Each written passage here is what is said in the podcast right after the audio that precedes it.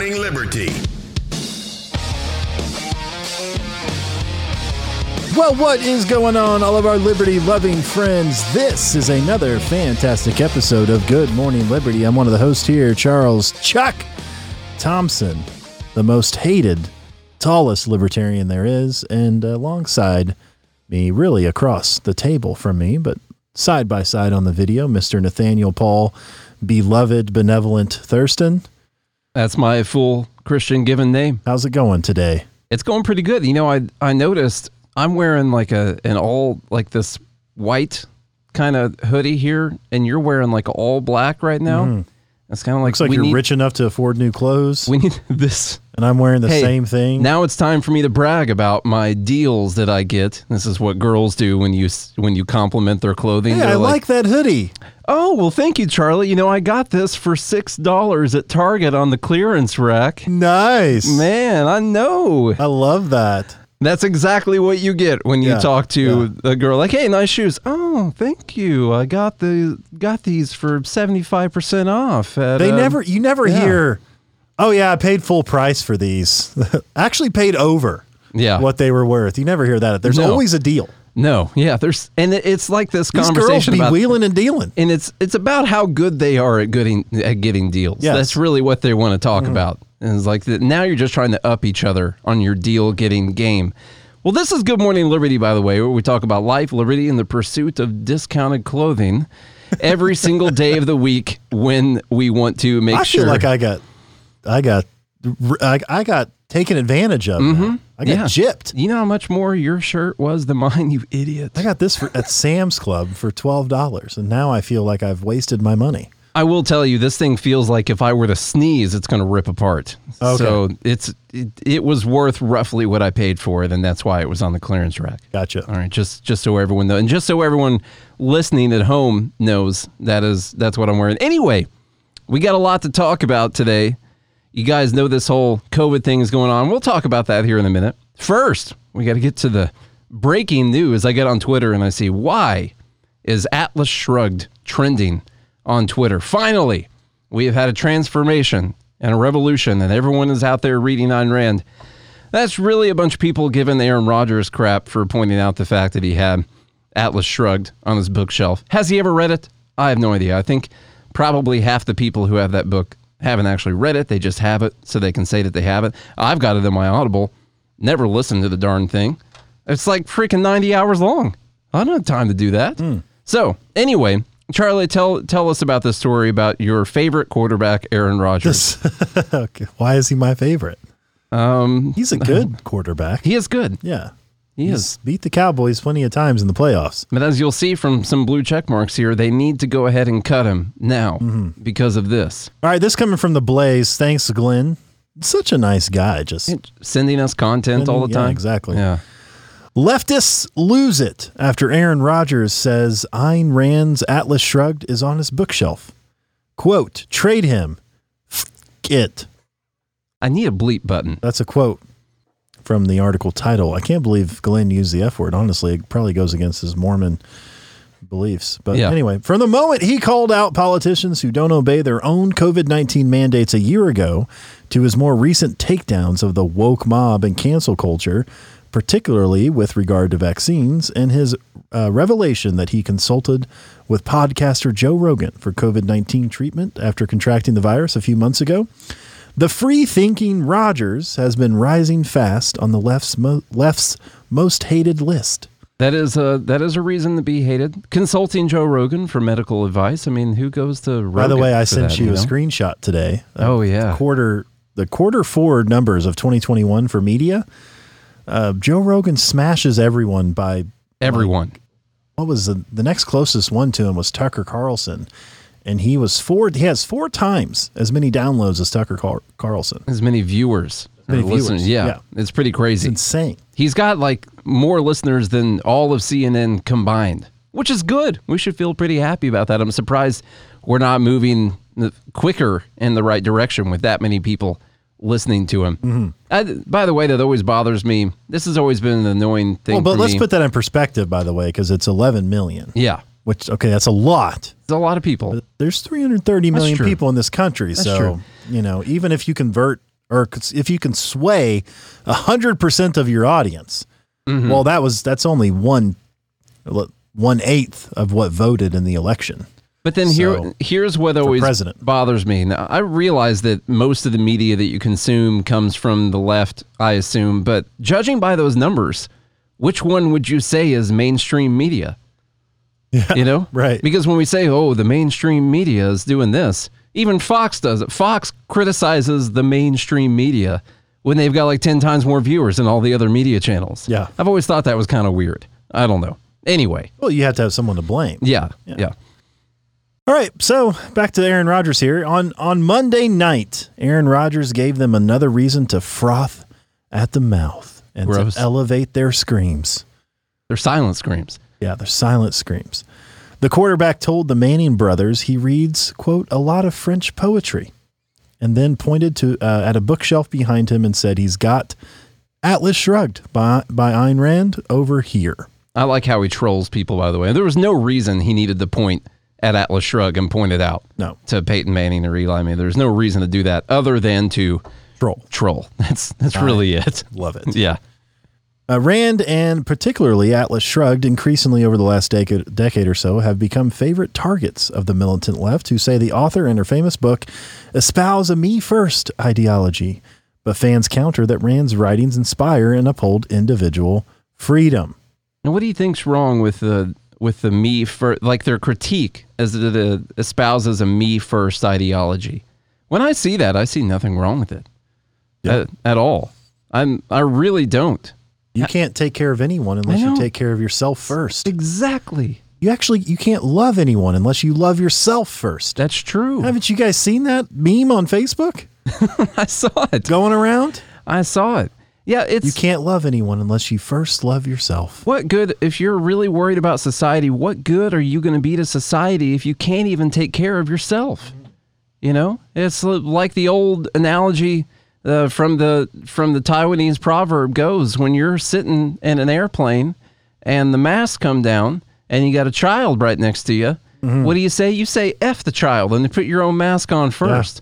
Because if you lose your oxygen while you're trying to get your freaking screaming, squirming kid to put their mask on, and you pass out, then both of you guys are gone. I think according when historians unearthed that proverb from Taiwan, I, I want to say that they said I want underneath it in the, like the fine print of the scribe, it said this is the this is an appropriate time to punch a baby. Yeah. That's what it said. So I was just reading some of the comments in the group from people who joined by going to goodmorningliberty.locals.com, by the way. They're the ones who talked to us during the show. some funny comments on here. But Joe made a good point, said everyone yell at me to get vaccinated so they can be protected. How's that not? A me first mentality. Exactly. I'm sick of Charlie over here telling me to get my 19th booster. Okay? so he can feel safe. That's not for That's me. just selfishness right there. And then someone else in the group, not to be named, said, Let's be honest, which of you has done more for society? The child hasn't proved its worth yet. no, but that's really the point there. The me first mentality, it's looked at selfishness, that's awful. But if you actually want to help people, you're going to have to be in Uh, some type of good standing on your own. Like, what's the best way? Let's say this is hypothetical. We'll just say, like, I make what's a good math figure we could throw out here? Let's say I make two thousand dollars a month, but my bills are fifteen hundred, and my mom, well, she makes like twelve or thirteen, something like that. She needs some money to pay her bills, and so I could take all my leftover money and just give it to her and help her out, which I which I probably would. Okay, but then we both just end up staying poor for a long time. But what if I invested that money for a little bit? All right, I focused on building my own wealth first, and then I had plenty of money to not only help her, but to help the whole family and to help the whole community. Or should I just deplete whatever I have that's extra every single month and never build anything at all? That's just a recipe for everyone staying poor for a Yeah, long when time. When you build your own wealth, you're just going to buy jets and yachts and stuff with it. You know. and I will pay my mom to build those jets. You see? Trickle down. There we go. Okay, anyway. I got some stuff to put on the screen if you want to go through some of these tweets. It's almost like a dumb dumb bleep right now. All right. So from Marcus Hayes, he says Aaron Rodgers brags he has Ayn Rand's Atlas Shrugged on his bookshelf. Explains everything. That explains why he's so way. messed up, man. Explains why he is one of the best quarterbacks in the NFL. Maybe it does explain everything. That is why he's so concerned with individualism and Mm-hmm. doing such a good job. You know, I don't know. Uh, Aaron Rod- from the Palmer Report, Aaron Rodgers just bragged that he has Ayn Rand's Atlas Shrugged on his bookshelf, explains all his lying about being vaccinated and such. He's one of those, quote, screw everyone else before they can screw you wackos. People like this are always a danger to others. Screw everyone I don't- else I don't underst- before they can screw you. So is the opposing side that you should allow everyone else to screw you and then wait to screw everyone else afterwards? What is that? I don't know what the argument is that they're Screw that they're making. yourself before others. Screw everyone else before they can screw you. That's not a very good way to look at society overall, I don't think. Palmer Report's got some pretty ridiculous stuff out there, but it's a massive page. Um, yeah, once again, they just hate that that their individualism. I ain't no fans of it, man. All right, from Salam Batty. He says, uh, pre college, I had an op, uh, opportunity to read Atlas Shrugged, write an essay, and have a chance at $10,000. I thought, easy money until I started to read it. Long story short, I took out college loans instead of subjecting myself to any more of that drivel. well, Salam, I'm glad. Took out loans instead of reading Atlas Shrugged and writing a report on it. What he meant to say, until I started to read it, and I couldn't understand it. Just didn't couldn't understand a word. So I gave up because I couldn't comprehend it. And then that's it. Magoo says, wait until they read Magoo Shrugged. The new novel, Yeah. Magoo Shrugged. Okay. Even if you don't agree with it, well, you couldn't read it and write an essay on it? It just doesn't make any sense. Yeah, I don't know. That is some virtue signaling if I've ever seen it before in my life. It's a it it shows, you know, that's maybe why a lot of people are in such terrible financial situations because they're unwilling to uh, to think for a little bit. That's really all it is. And the dude also reads French poetry. Yeah, Like, Rodgers. yeah, Not this Rodgers, guy. Not, not, He might. yeah, Body might do no it. idea. I don't know. I don't know Salam. Salam. Body. Sounds like a body. All right. Um, I don't know him, but Rodgers reads French poetry as well. So you can tell the guy probably Rodgers has some intelligence, you know, to to read French poetry. That's not something that's, you know, most people do in passing. He's also a pretty good quarterback, which does require you to- to uh, think on your feet. so um, Yeah. he's pretty smart guy. and you'll notice most of the best quarterbacks are pretty smart guys. Mm-hmm. Uh, They all have probably an SAT score that's above average. You know, that was one of the I main would say. things that uh, Bill Belichick looked for was actually how smart the, the people were that he was picking, not not just their stats as far as how good, how fast they can run and everything like that, but he, he looked for intellect uh, because, well, we know why. Because he's pretty good, I guess. Anyway, moving aside from people's unwillingness to consider other opinions or consider the idea that people be individuals, from Maryland. All right. Hogan, which is the governor, Well, and let's let's wrap this up by saying what they're trying to do. What they're trying to do is take the moral high ground. That's what they've been doing all along. Mm-hmm. By saying they're they're pinning people against each other by saying, okay, if you believe in individual freedom, well, therefore you are the an immoral person. you're selfish. Too. You're selfish. You're immoral. Look at us. We advocate for the group. We we want, and I think you know, like Jordan Peterson made a good point of this when he was talking in that GQ interview when he told the girl to quit. Mm-hmm. Well, just quit your job. And somebody else probably deserves it than you. Like you're a white female, she didn't want to do that. and she didn't want to do that, of No. course, It- because it's never selfish when they pursue their endeavors at all. It, It's never about paying for their college. It's never about, you know, their their health care or anything like that. It's always about the group and somehow their more uh, their moral compass points further north than yours does. and I can't imagine how that works because what you're saying is that a group should be a bunch of people who are only there to help other people, but then also that's entirely made up of people who wouldn't take care of themselves. They're reliant on other people who are refusing to take care of themselves to take care of them. You guys see how this like this chain don't work? The dog doesn't float. It, it just it just quite doesn't work because you're um you're relying on everyone to think about everyone else but not themselves, but everyone is relying on that at all times. You just get one little error in your code right there and the whole thing falls apart. It's like the It's made up of a bunch of people who can't take care of themselves, but they're required to take care of the entire group. Mm-hmm. I don't, that just don't make no sense. it's like the the self fulfilling energy wheel. Mm-hmm. Right? You're trying to the energy can produce enough energy to to keep producing the same amount of energy. Which is not possible. It's not possible. It never works. All right, from Maryland, The boat that boat don't hunt. the governor declares a 30 day state of emergency as state enters its most challenging time of the pandemic. Right now is the most challenging time of the pandemic. Governor Larry Hogan declared 30 day state of What state is emergency. this? Uh, Maryland. Oh, okay. That mobilizes the National Guard to assist state and local health officers at testing and vaccine sites author- and authorizes the State Department of Health to take steps to increase staffing at overwhelmed hospitals.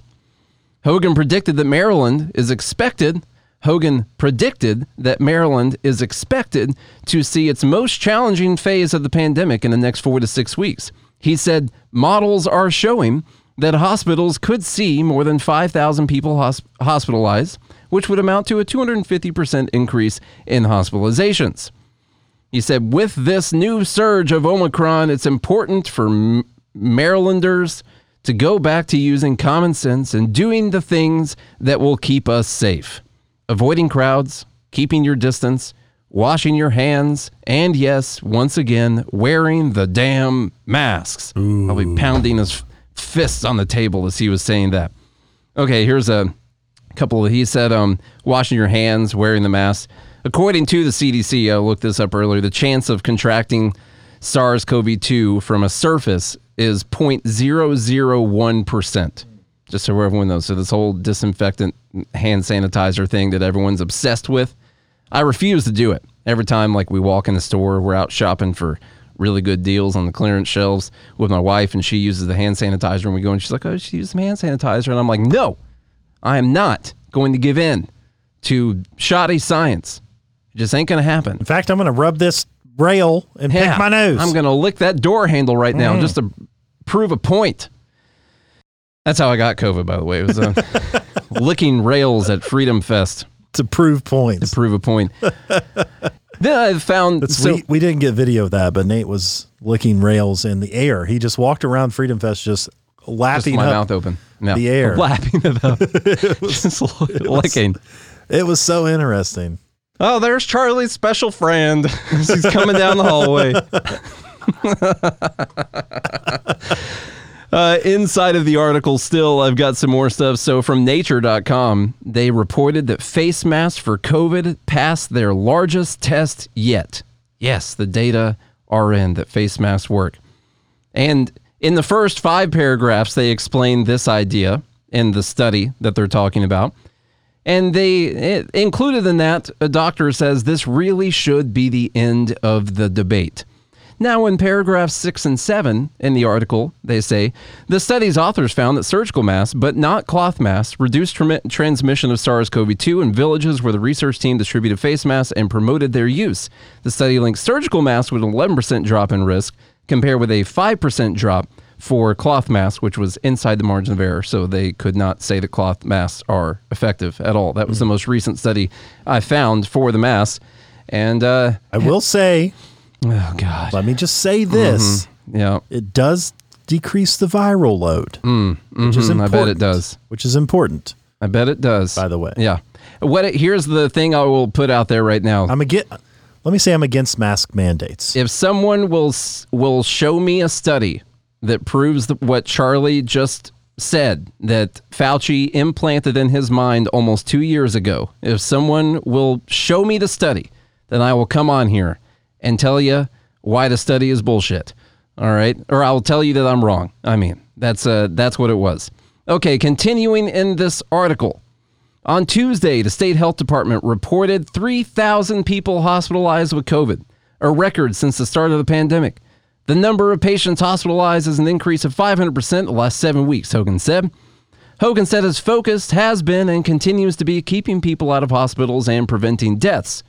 Asked about imposing a statewide mask mandate, he said he is not considering one because it is difficult to enforce. And by the way, the reason I clicked on this article, the actual reason I clicked on it was because of the headline, which changes when you click on the article. It's not the one that was right there on, I believe, the Wash was it the Washington Post? Yeah, it wasn't the article headline. It's still on the Washington Post. When you click on it, it changes to uh, nothing about it. it. Just says that they declare a 30 day state of emergency as the state enters a challenging time. Uh, the actual article title before that was a state of emergency declared in Maryland as Omicron overwhelms hospitals.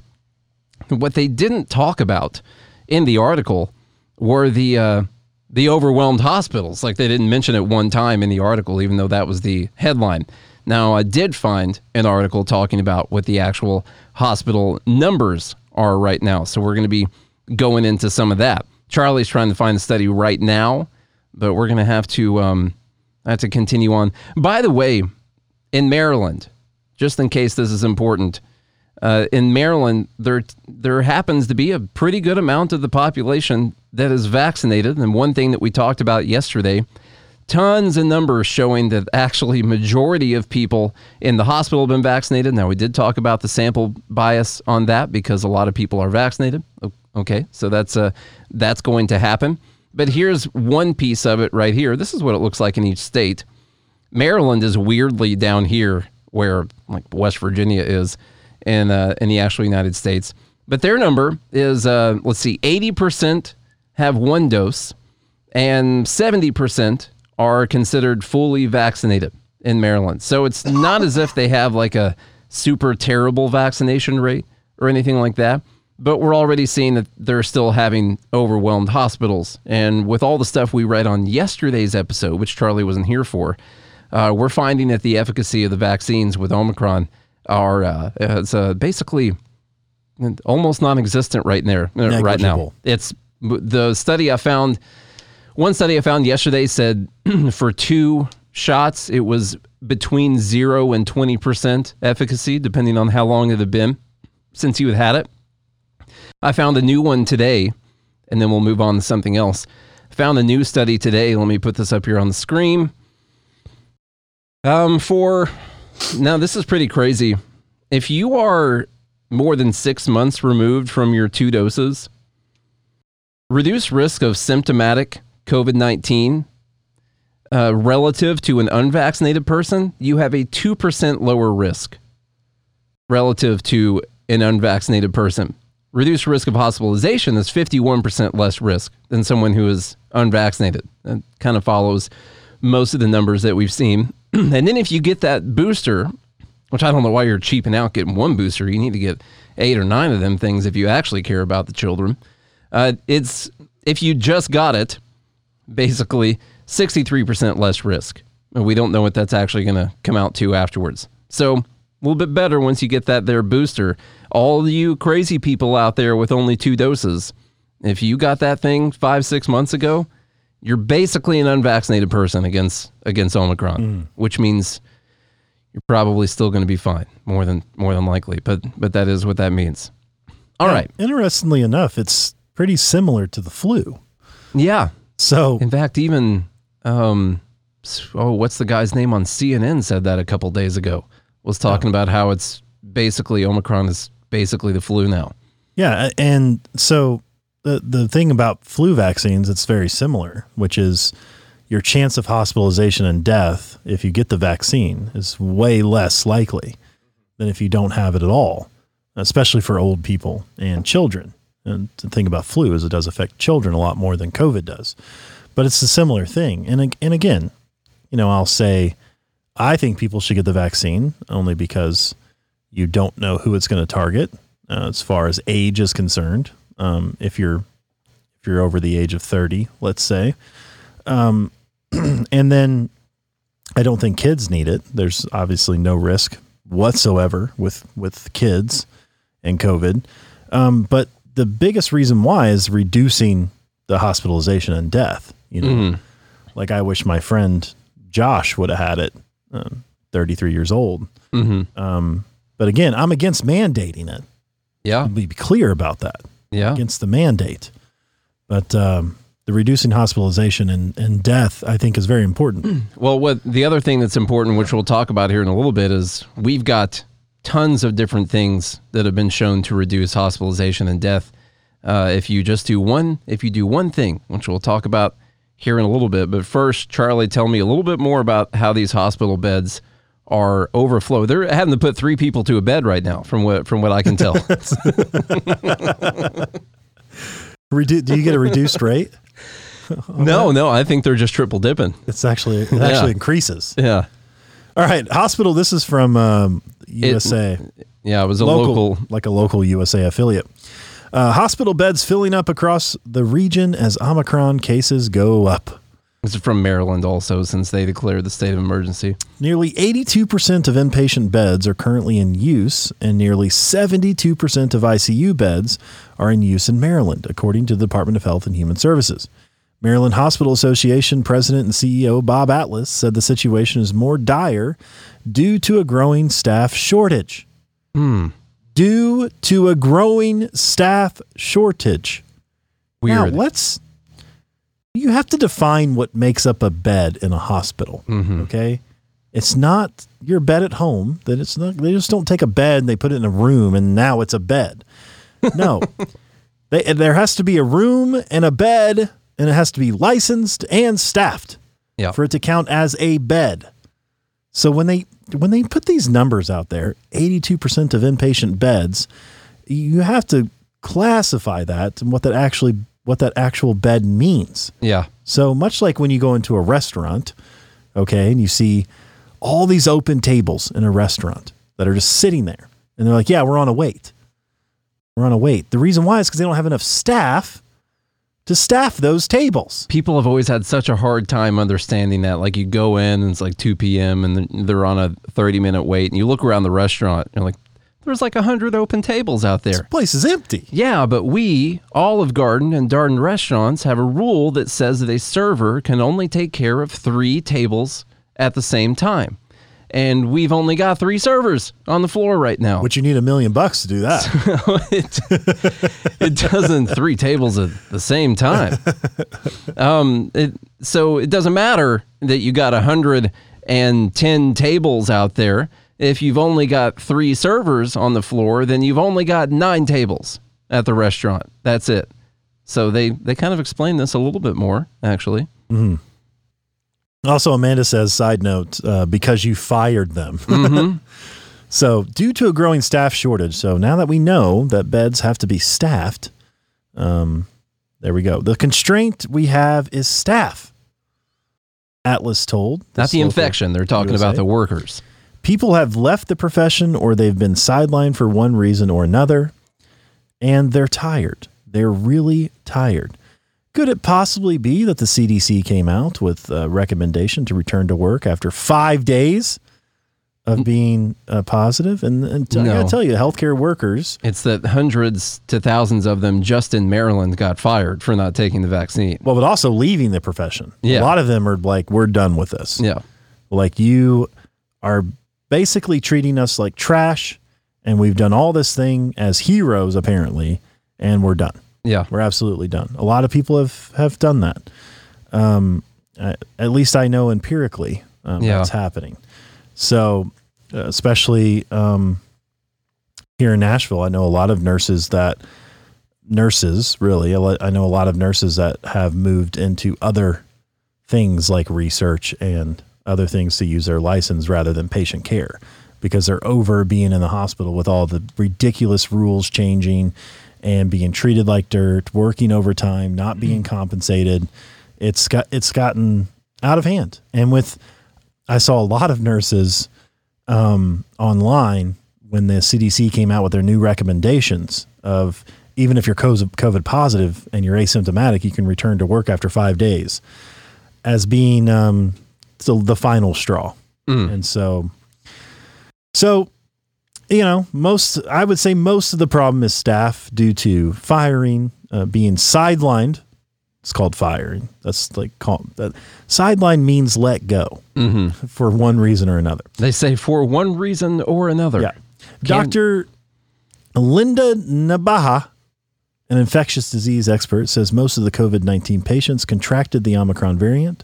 While it appears symptoms are milder, she stressed uh, how it is too early to tell. Right now, we have been able to differentiate if this is truly a milder illness or not, Now that's a ridiculous statement So- coming from the doctor, by the way. because it is. There's plenty of data Yeah. out there showing that it's much milder. In fact, inside of this article, I threw in one uh, really recent one here from the UK, saying that the risk of hospitalization for people infected with Omicron is about a third of that posed by the Delta variant. That's after analyzing 528,000 Omicron cases and 573,000 Delta cases from November 22nd to December 26th. We went over the data from South Africa yesterday, by the way. Did I put that in here? Let me see. Um, I did. I did put that in here. We went over this data, Charlie, yesterday. You weren't in here. This is data from the epicenter of Omicron. Here's the Delta wave right here. 74% of the hospitalized patients needed oxygen therapy. In wave four, which South Africa said is already subsiding, they're actually releasing a lot of their COVID restrictions right now. In wave four, 17% of the patients needed oxygen therapy. Uh, mechanical ventilation, 12% of the patients. That is down to 1.6% for wave four, which is Omicron. The data's in. Like a doctor getting out there and saying that we don't have data to see whether or not it's less severe. We got plenty of data. The deaths reduced from 29.1% with Delta to 2.7%. Yeah. But we don't have any data to show that it's less severe. There's just no way of knowing. So, oh, um, Pulled some local Tennessee hospital. what were the numbers in there they were freaking stats. out about, Charlie? The Um, 82% of inpatient beds are currently in use, and 72% of ICU beds are in use. Okay. Here's current right now in Tennessee.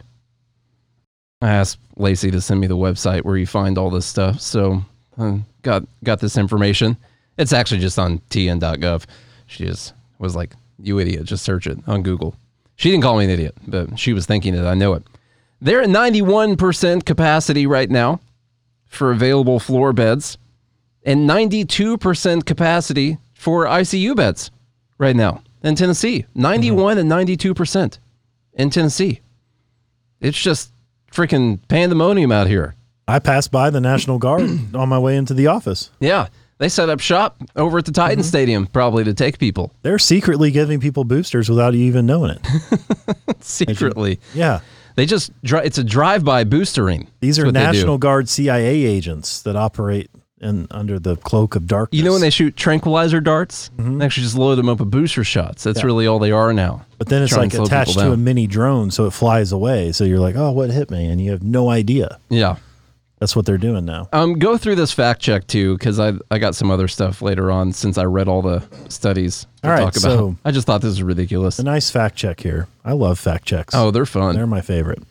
Is it normal for hospitals to be near capacity on any given day?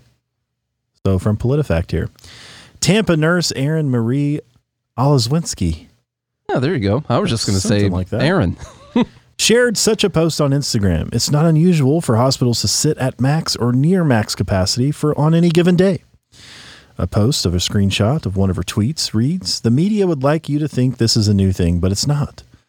Uh, her post on Instagram was flagged as part of Facebook's efforts to combat false news and misinformation on its news feed. Hospitals often run at high capacity. Representatives from hospital associations said it isn't unusual for hospitals to operate close to their maximum capacity. This is because hospitals are continually adjusting their capacity based on demand. Politif- PolitiFact ruling. Half true. Half true. Half true. Now, her statement, just to clarify, was it's not unusual. It's not unusual for hospitals to sit at max or near max capacity. What she's saying is this on is any nothing given new. day. Yeah. It's nothing new. And the truthometer from PolitiFact is half true. So she said it's not unusual. Hospitals continually adjust their available beds and staffing according to demand because overstaffing is expensive. So it is not unusual for hospitals to operate near maximum capacity. But not all capacity utilization is the same. See, this is the thing. She didn't differentiate. She only made one statement. Exactly. And they rated it half true. Exactly. The untrue part was the thing that she didn't say. Right. Just so you know. Yeah. She she didn't say what this goes at the bottom of the article here. COVID nineteen places additional strains on space, staff, and hospital resources because infected patients need to be kept isolated from others. Not anymore. If, Yeah. If you're an infected healthcare worker, you just go in all the rooms. Yeah. It's fine. Listen, the what's come out. I know you. Um, you know, we read a bunch of stuff from all the really big new. I mean, we had stuff from New York Times, Wall Street Journal, Washington Post. The the R naught of Omicron is between seven and ten, and even New York Times, all those saying, listen, you're going to get Omicron. It's going to happen. This idea that we're going to separate people and people aren't going to get it, it's over. So we've got to act like that's not going to happen because there's no way to stop it the even the the CDC uh, was out there saying that cloth masks are not effective against Omicron. That if you're going to wear a mask, it needs to be the the N95 mask. Like people are shifting on this really big. There's not any separating and stopping transmission unless you're just going to stay home. That's that's really it. Unless now. you're going to stay in a bubble. yeah. So, says here the claim is partly accurate, but leaves out important context. Re-rate this claim half true, folks. I can't believe that she would leave out the context. The half true is they they say that something that she didn't say was not true. I love it. and wasn't in there. It wasn't in there. She just said that this wasn't unusual for hospitals to be at this capacity. She was mis well, she's misleading people by not saying that there's a difference with COVID nineteen, hmm. which there's. Yeah. not, by the way. Yeah. And also, if there is any difference, it's because y- you should look at the mass exodus of healthcare workers, Yeah. either by leaving or by being fired. okay, so the the there's only one thing that I see that we can do right now because this is just a lot of crazy stuff. So what are we going to do? I talked about this a little bit yesterday. Maybe we should try and prevent people from going to the hospital if we're worried about the hospital capacities. Now, the masks aren't going to work with Omicron. Highly vaccinated areas are still at capacity. Without reading anything, With I people- can tell you what the best thing to do is What's that? lose weight and get in shape. One of the main I know things- nobody wants to hear that, Yeah. but it's actually the truth. Yeah. the the the least amount of comorbidities that you can have in your control by the way uh, i think type 2 diabetes has taken over type 1 diabetes by a long shot now which by the way type 2 is is not inherent It's self-imposed it's self-imposed diabetes Now right? you might have some kind of underlying, maybe you got a thyroid condition, something like that, that's leading to some of those issues. All right, so not saying that Which, by the way, happen. typically your thyroid issues can go away with weight loss by the way Mm-hmm. Yeah, so, but also having the thyroid, it's a, a vicious of- cycle. so can a lot of autoimmune diseases and all kinds of stuff yeah. So- from, from what I can tell, you just need to do the Mikhaila Peterson thing and just only eat meat. I'm you not know? no i'm She not going to to have solved suggest that You know, i wouldn't suggest that you should Uh, trust hey, her. Her dad's a doctor of psychology. yeah okay. exactly All right. So the only thing I can see that we're going to be able to do is try and stop people from going into the hospital. And all of these zero COVID measures, like stopping people from getting COVID, it's not working. It's not going to work. There's nothing, even Biden came out and said, listen, there's no solution at the federal level. This has to be done at the state level. Because he knows that this ain't going to work as far as stopping COVID. And he needs to place the blame on the people that are running the states, not the people that are running the federal government. All we can do is try and find some medications to treat people earlier before they go into the hospital for COVID. Just a, just a few things. Try and treat people earlier.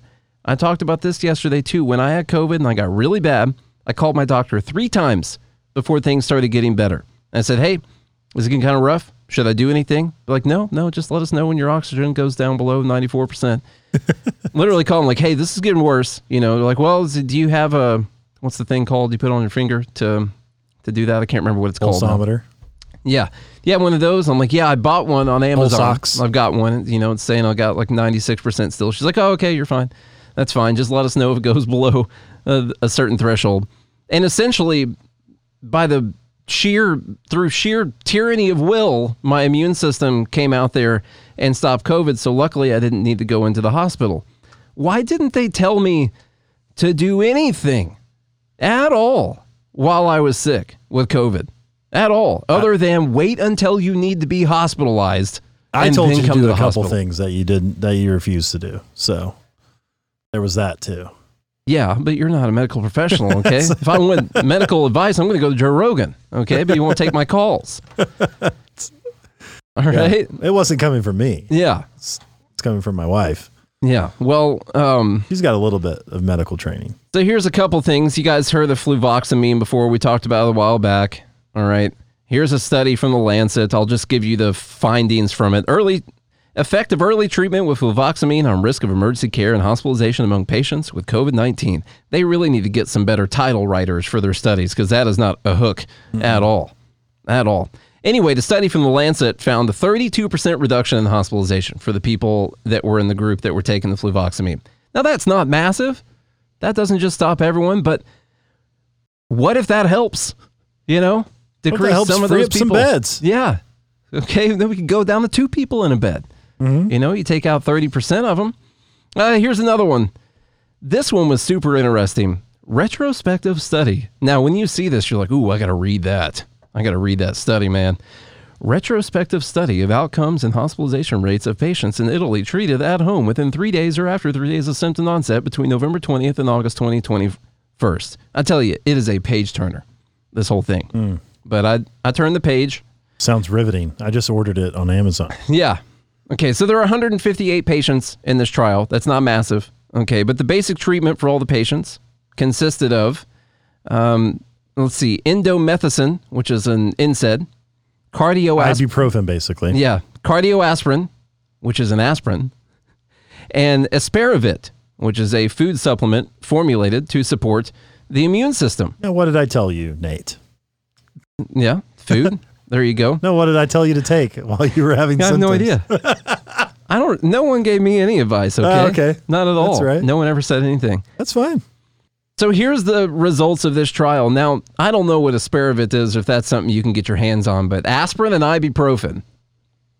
Okay. Mm-hmm. Now let's look at the results of this trial right here. Let me put that up here on the screen. Median symptom duration after treatment. Okay, so symptom duration for the people who took those over the counter medications, their symptom duration was six days. For the people who didn't take it, their symptom duration was 13 days. Total. Oh, that's interesting. How Total many days did you have a fever? 13 days? I had a fever for eight or nine days. I can't remember what day Okay. the first fever was. I know I had a fever the last day of Freedom Fest for sure. So I'd probably got some other people sick. I don't know. Who cares? Total disease duration in weeks 1.14. Okay, so that's that's what that is right there for disease duration for the people who took the medication. 2.71 for the people who didn't. Hospitalization for the people who took the medication, zero. For the people who did not, 14. Uh, death for the people who took the medication, zero. The people who did not, they had two. Uh, D dimer levels, elevated. Two of them who took the medication had high D dimers. 22 of them who did not had the high D dimer. That's uh, can indicate that maybe you're going to have a clot or something like that, right? That's right. And then chest x Which leads to strokes and other things. uh, seeing some bad stuff on your chest x rays. One person who took the medication had that, and 30 who did not take those medications had it. Now, to me, that's pretty good results from a study overall. I know it's not a massive, massive sample size, but there's a reason that zero of them were hospitalized in the group that was taking the medication, and 14, of- 14 of them were in the other group. Now, if you pick more people, you're for sure going to run into people that are going to get hospitalized that are taking those medications. It's not mm-hmm. like that's a cure all or anything. One interesting thing in the study zero hospitalizations, oh, zero deaths also. Just making sure. I thought I saw two deaths on that one for a second. Anyway, so what should we do? Well, and what those things do, by the way, so your indomethacin, your NSAID, but basically ibuprofen, that's a non-steroid anti-inflammatory that reduces the inflammation in the body, right? That helps you fight infection and all kinds of things. And then an aspirin thins your blood. That's an anticoagulant. So if you, the reason why you see a lower D dimer levels is because, well, it's harder for your blood to um, to coagulate and Yeah. cause any type of stroke or pulmonary embolism or anything like that. And that's what they were seeing with a lot of these patients on COVID. It wasn't necessarily just your lungs filling up with fluid with the thickest mucus ever devised by mucus glands in your alveoli, which are the little tiny sacs in your lungs. Um, it wasn't just that; it was people were having strokes and all kinds of things. That's what happened to my friend, by the way, um, who was 33. He ended up having two strokes, um, and he never recovered from that. That's what actually killed him when he was in the hospital. Um, and so it was very interesting. And so I think he finally did start taking aspirin after I said, "Hey, Me? yes, Um, please take a daily aspirin." someone close to me was worried about taking aspirin without a doctor telling me to do so because Okay. they don't recommend that anymore. Uh, you know, used to just be like, oh, hey, I'm going to take an aspirin every day. Yeah. That's fine. I'm just going to do that. Well, they don't recommend that anymore. And so I um I didn't take it. Okay, that's fine. But You didn't die. That's fine. I didn't die. That's good. So our sample size on that shows that I didn't need the medication. But you think like if your friend who wasn't vaccinated was wasn't Wasn't. the one that died, no. But what if he what if he would have called his doctor when he was sick or what if it were well known out there that when you test positive for COVID and you have symptoms, that you start taking ibuprofen and aspirin just rotate them back and forth. He might still be here. He died from a stroke. Mm-hmm. Okay. If you started rotating ibuprofen and aspirin after that. And so that's what I'm talking about here. These are two things that everyone's got at home already. And if if we know that they're fairly safe things to take, I used to pop ibuprofens like candy. All right. When I was out there on the military bases, they call them Ranger candy. It's what, what they call the ibuprofens. And so, what if that would stop a lot of people from being hospitalized and dying? Mm-hmm. So what really bothers me is that there's no medical, there's no public health experts that are out there recommending just something simple that might help. What if it only reduces the number by freaking 10%? What if that's it? Isn't that better than what we're at right now? Well, you have to get vaccinated. Got to get vaccinated. That's it. That's the only answer. The only thing that works. It's the only answer that there is out there. I'm making a joke, by the way. I'm making a clear joke.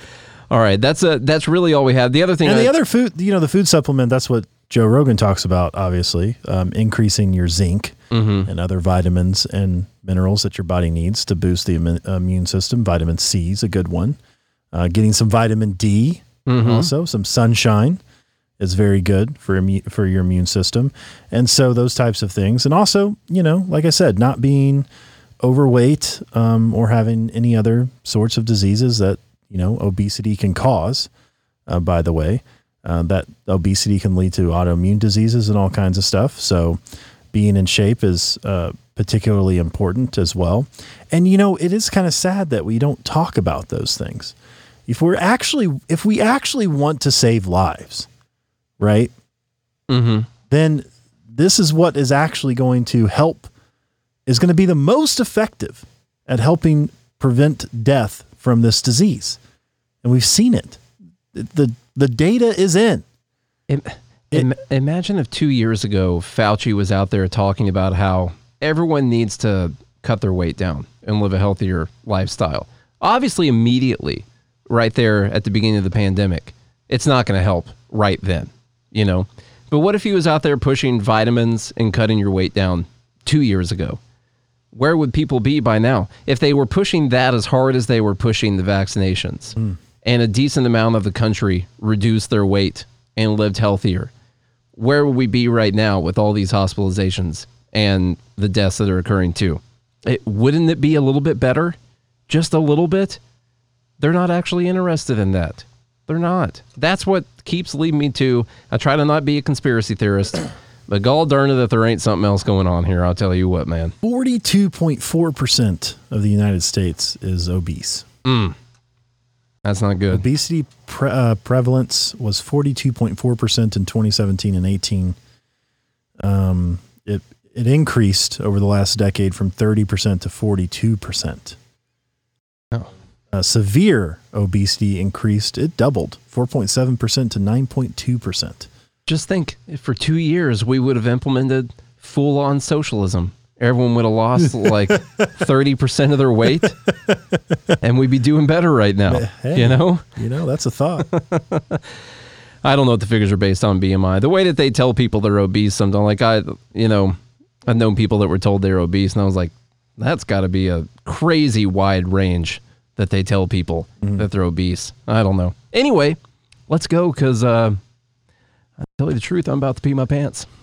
Yeah, Feel like an All American. I feel like an All American right Wow. now. Hmm An obese All American or this, just a uh, regular All American? It's this Lagunitas IPNA running straight through me right now.